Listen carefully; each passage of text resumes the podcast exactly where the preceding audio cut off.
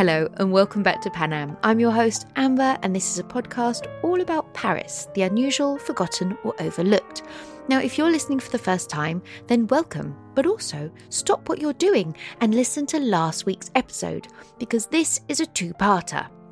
Last week I left you with the assassination of Marat and the execution of Charlotte Corday, but what happened next? Come with me and let's find out. So let's recap. The young Charlotte Corday has come down from her family home in Normandy to kill Marat. She believes he's a monster and responsible for the September massacres and general havoc. She manages to see him at his home in his bathtub, where with one stab she pierces his heart and kills him. She's immediately arrested, tried, and just four days later executed. She is stoic and brave throughout. But these two deaths are remembered very differently, certainly in Paris. As to Charlotte, she seems largely unlamented, aside from her family, I suppose. On the other hand, Paris seemed distraught at the passing of Marat and went to great lengths to bury and celebrate this great man. To begin with, the entire National Convention attended Marat's funeral, and he was buried under a willow tree in the garden of the Club des Cordeliers. Marat's tomb was surrounded with an iron railing, and in the centre was a small shrine containing his bust, his lamp, his bathtub and his inkstand, and people could come and pay their respects. On his tomb, the inscription on a plaque read, Unité, indivisibilité de la République, liberté, égalité, fraternité, à la mort. Unity, indivisibility of the Republic, liberty, equality, fraternity, or death.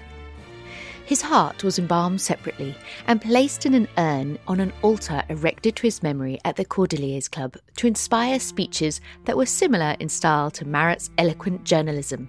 Their words, not mine. Not only that, but even towns in France changed their name to Marat. The port city of Le Havre de Grasse changed its name to Le Havre Marat. But even this was not enough. On the twenty-first of September seventeen ninety-four, his remains were transferred to the Pantheon, the secular mausoleum containing the remains of the most distinguished French citizens.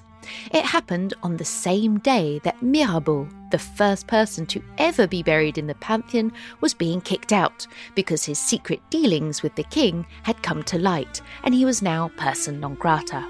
Marat not only took his place, but his very tomb. His near messianic role in the revolution was confirmed with this eulogy. Quote, like Jesus, Marat loved ardently the people and only them. Like Jesus, Marat hated kings, nobles, priests, rogues, and, like Jesus, he never stopped fighting against these plagues of the people. This eulogy was given by the man who also gave us sadism, the Marquis de Sade. Marat became a quasi-saint, and his bust often replaced crucifixions in the former churches of Paris and other religious statues.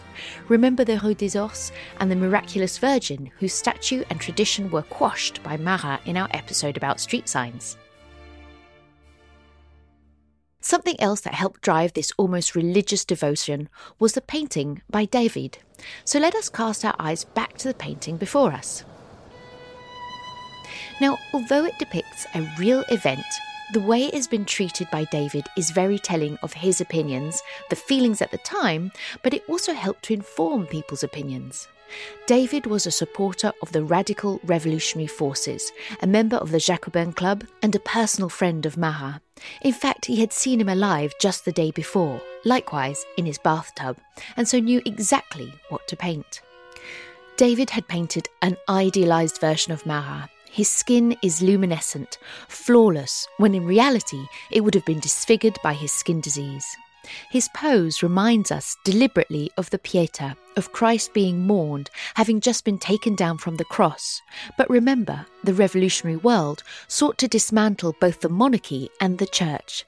Here in this painting, we see a new secular martyr, dead for the cause of the revolution. His arm, neck, chest, collarbone reminiscent of the neoclassical bodies that David was used to painting. Beautiful, contoured, muscular, not withered from illness, disfigured by disease. Light from an unknown source shines on Marat's face. Traditionally, this would have once been divine light, and now I suppose its source must be that of reason. It illuminates Marat's face, which appears peaceful, in thought, almost smiling. In his right hand he holds a plume, the symbol of his writing. In his left hand, the treacherous letter from Charlotte Corday. The painting is often compared to The Entombment of Christ by Caravaggio. We know David admired his work, and the position of the body and use of light brings the work to mind. However, where Caravaggio's painting is full, there is an emptiness and sparseness to David's painting. Marat is alone. The only sign of Charlotte is the letter he holds in his hand, the murder weapon on the floor, and the wound we can see on his chest. But by her very absence she's brought to mind. She's standing, like us, as a spectator to the scene. David did this deliberately. He wished to exclude her from the image. He believed that she was unworthy and would be forgotten by history. But he was wrong about that. Charlotte Corday fascinated people. They couldn't believe that a woman, and such a young woman, could commit such a crime, and with a knife, such a violent weapon, when it was thought that the weapon of choice for women was poison. There was even doubt for a time that she was even a woman but rather a man in disguise. Because of her notoriety, there has been some speculation about what happened to her remains, specifically her skull.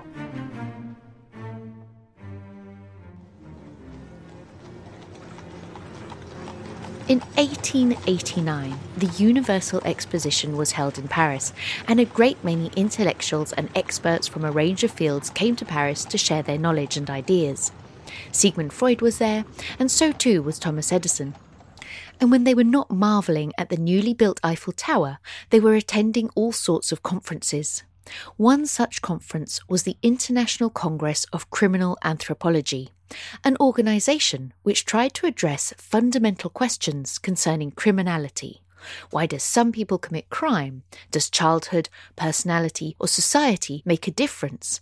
And what can be done about it? Attending these events was Prince Roland Bonaparte, the great-nephew of Napoleon.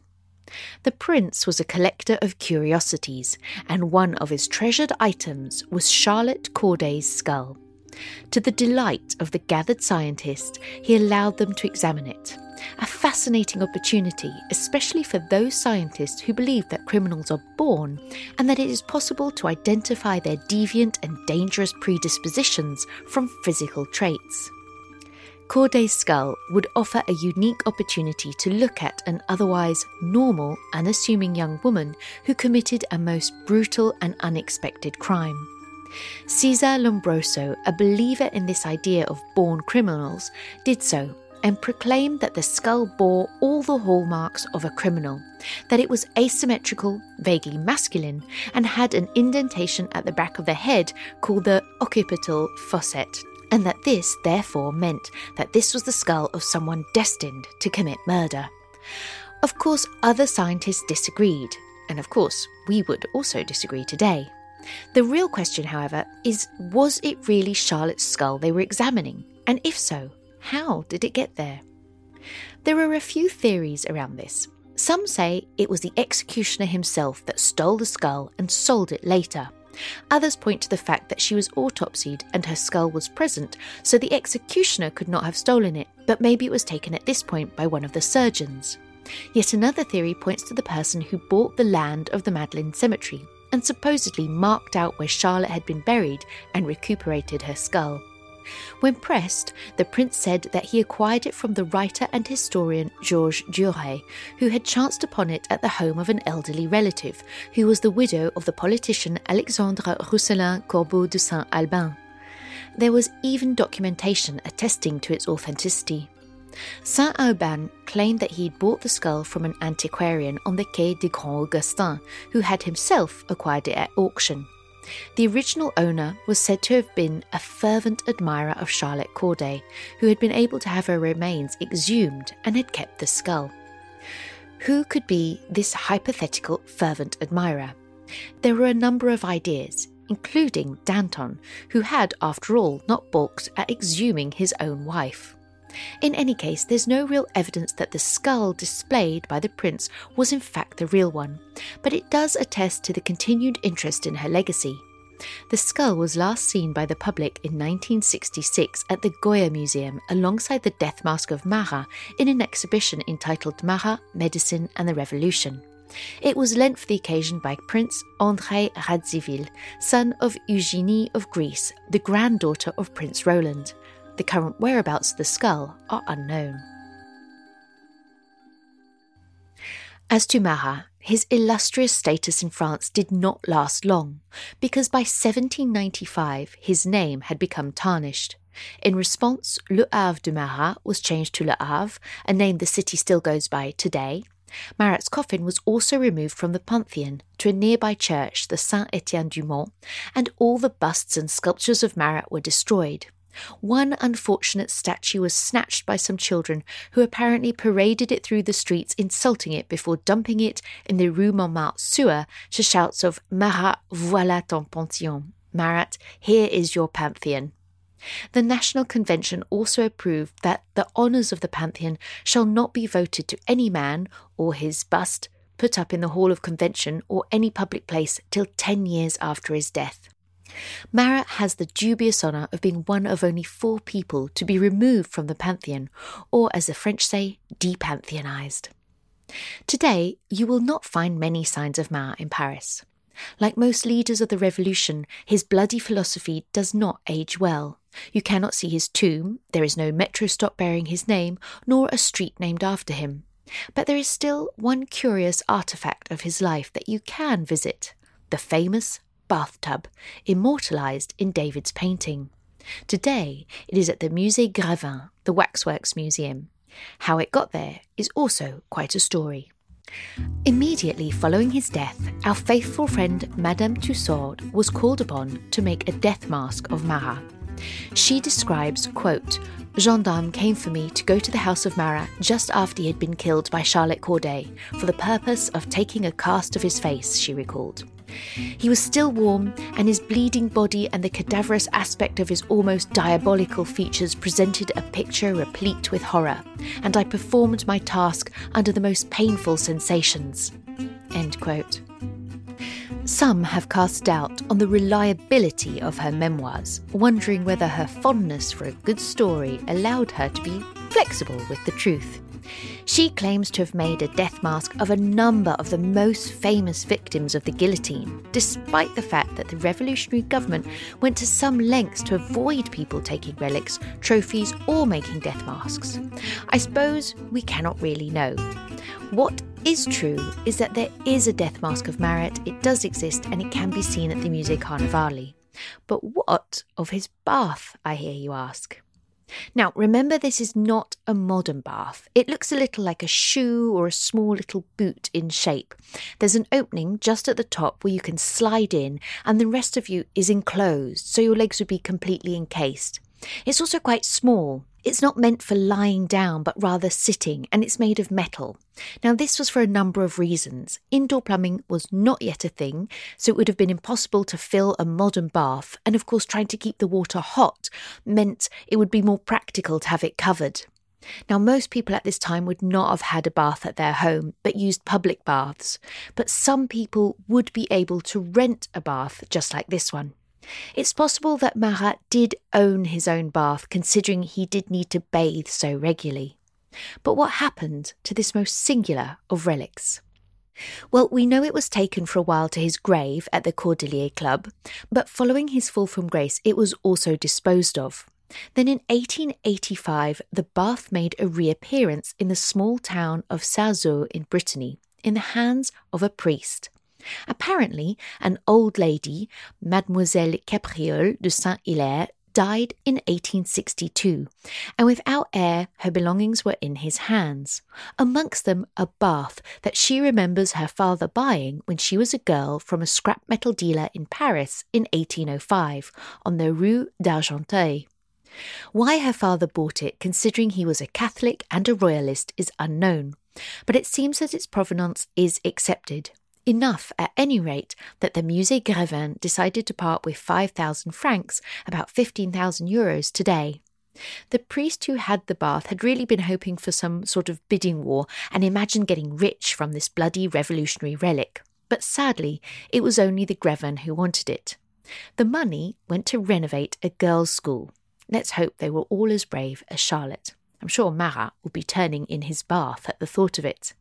It's on display at the moment at the Musée Grévin, and they've recreated that famous scene, so if you want, you can go check it out as soon as it opens again. That's all for this week. Thank you so much for listening. I do hope you enjoyed the show. Do get in contact with me and let me know your feelings, and of course you can always leave me a review. Also, I have a new Patreon page, so if you would like to help support the show, that would be amazing. I'll put links to that in the show notes. Thank you, as ever, to Christopher for all your technical support, musical support, mixing, and general amazingness. Take care of yourselves. Bye-bye.